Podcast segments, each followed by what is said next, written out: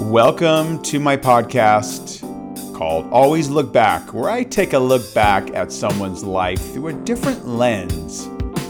I am interested in the step or part two of the hero's journey. Well, what is the hero's journey? Step one, hero sets out to accomplish something. Step two, setbacks occur, the obstacles, roadblocks. It's the how. Step three, hero overcomes setbacks and succeeds. Most people love to talk about step one and step three, but very briefly cruise over the step two part.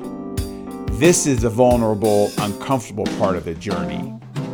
Never look back is a common phrase used by many people, but why wouldn't someone look back at their life to reflect on the good times, the bad times, and the memories?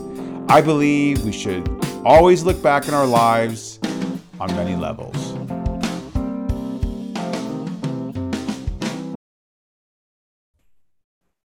Happy Wednesday. I live in Denver and it is snowing out on a very consistent basis. So, what does that mean? My kids don't have school today. It's their first snow day of the year and they are extremely happy doing what they do best, which is playing video games.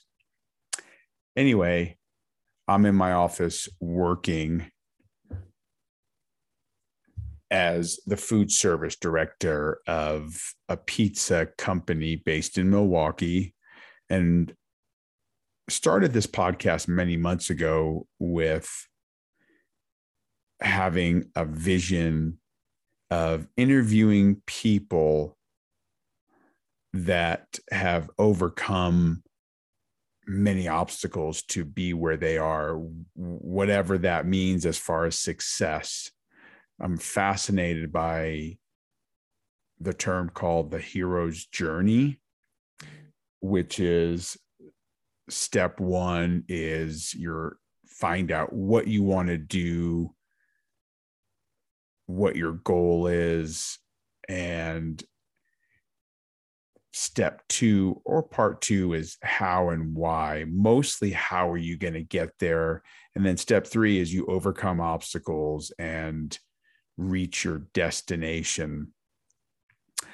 And i believe most people skim out or leave out most of the step two part, which is the real vulnerable part of of their journey. So if you listen to podcasts or interviews with many, and I'm using air quotes, successful people, they introduce themselves, talk about their childhood, say, Hey, I had a dream, a vision to create X, Y, and Z product and yeah i had some challenges and there were certain things that happened but i overcame them and talk about their success and where they are today which is fantastic and fascinating but the real important part to me as a listener is the part two step two the vulnerability part. That's why i created always look back. So my goal is to have as many different guests on as possible because i'm interested in people's lives and their journeys, as well as to have a monologue and talk by myself with my own thoughts. And I listen to podcasts almost every morning, whether I'm on a long walk or I am doing some form of exercise or in the car or whatever. And sorry about that. I got a phone call and had to stop my rant and rave and don't even remember where I was in the process, but uh, I, I listen to many podcasts and I always hear the word successful. And I want to really understand what people's definition of success is. If you ask most people, they will say success is um, financial oh, that guy's so successful. He made millions of dollars or billions of dollars. But is that really success? That's the question. And I'm fascinated by our standards in society of what success is. I tell myself all the time, I believe I'm truly successful because I've got a wife of 20 years.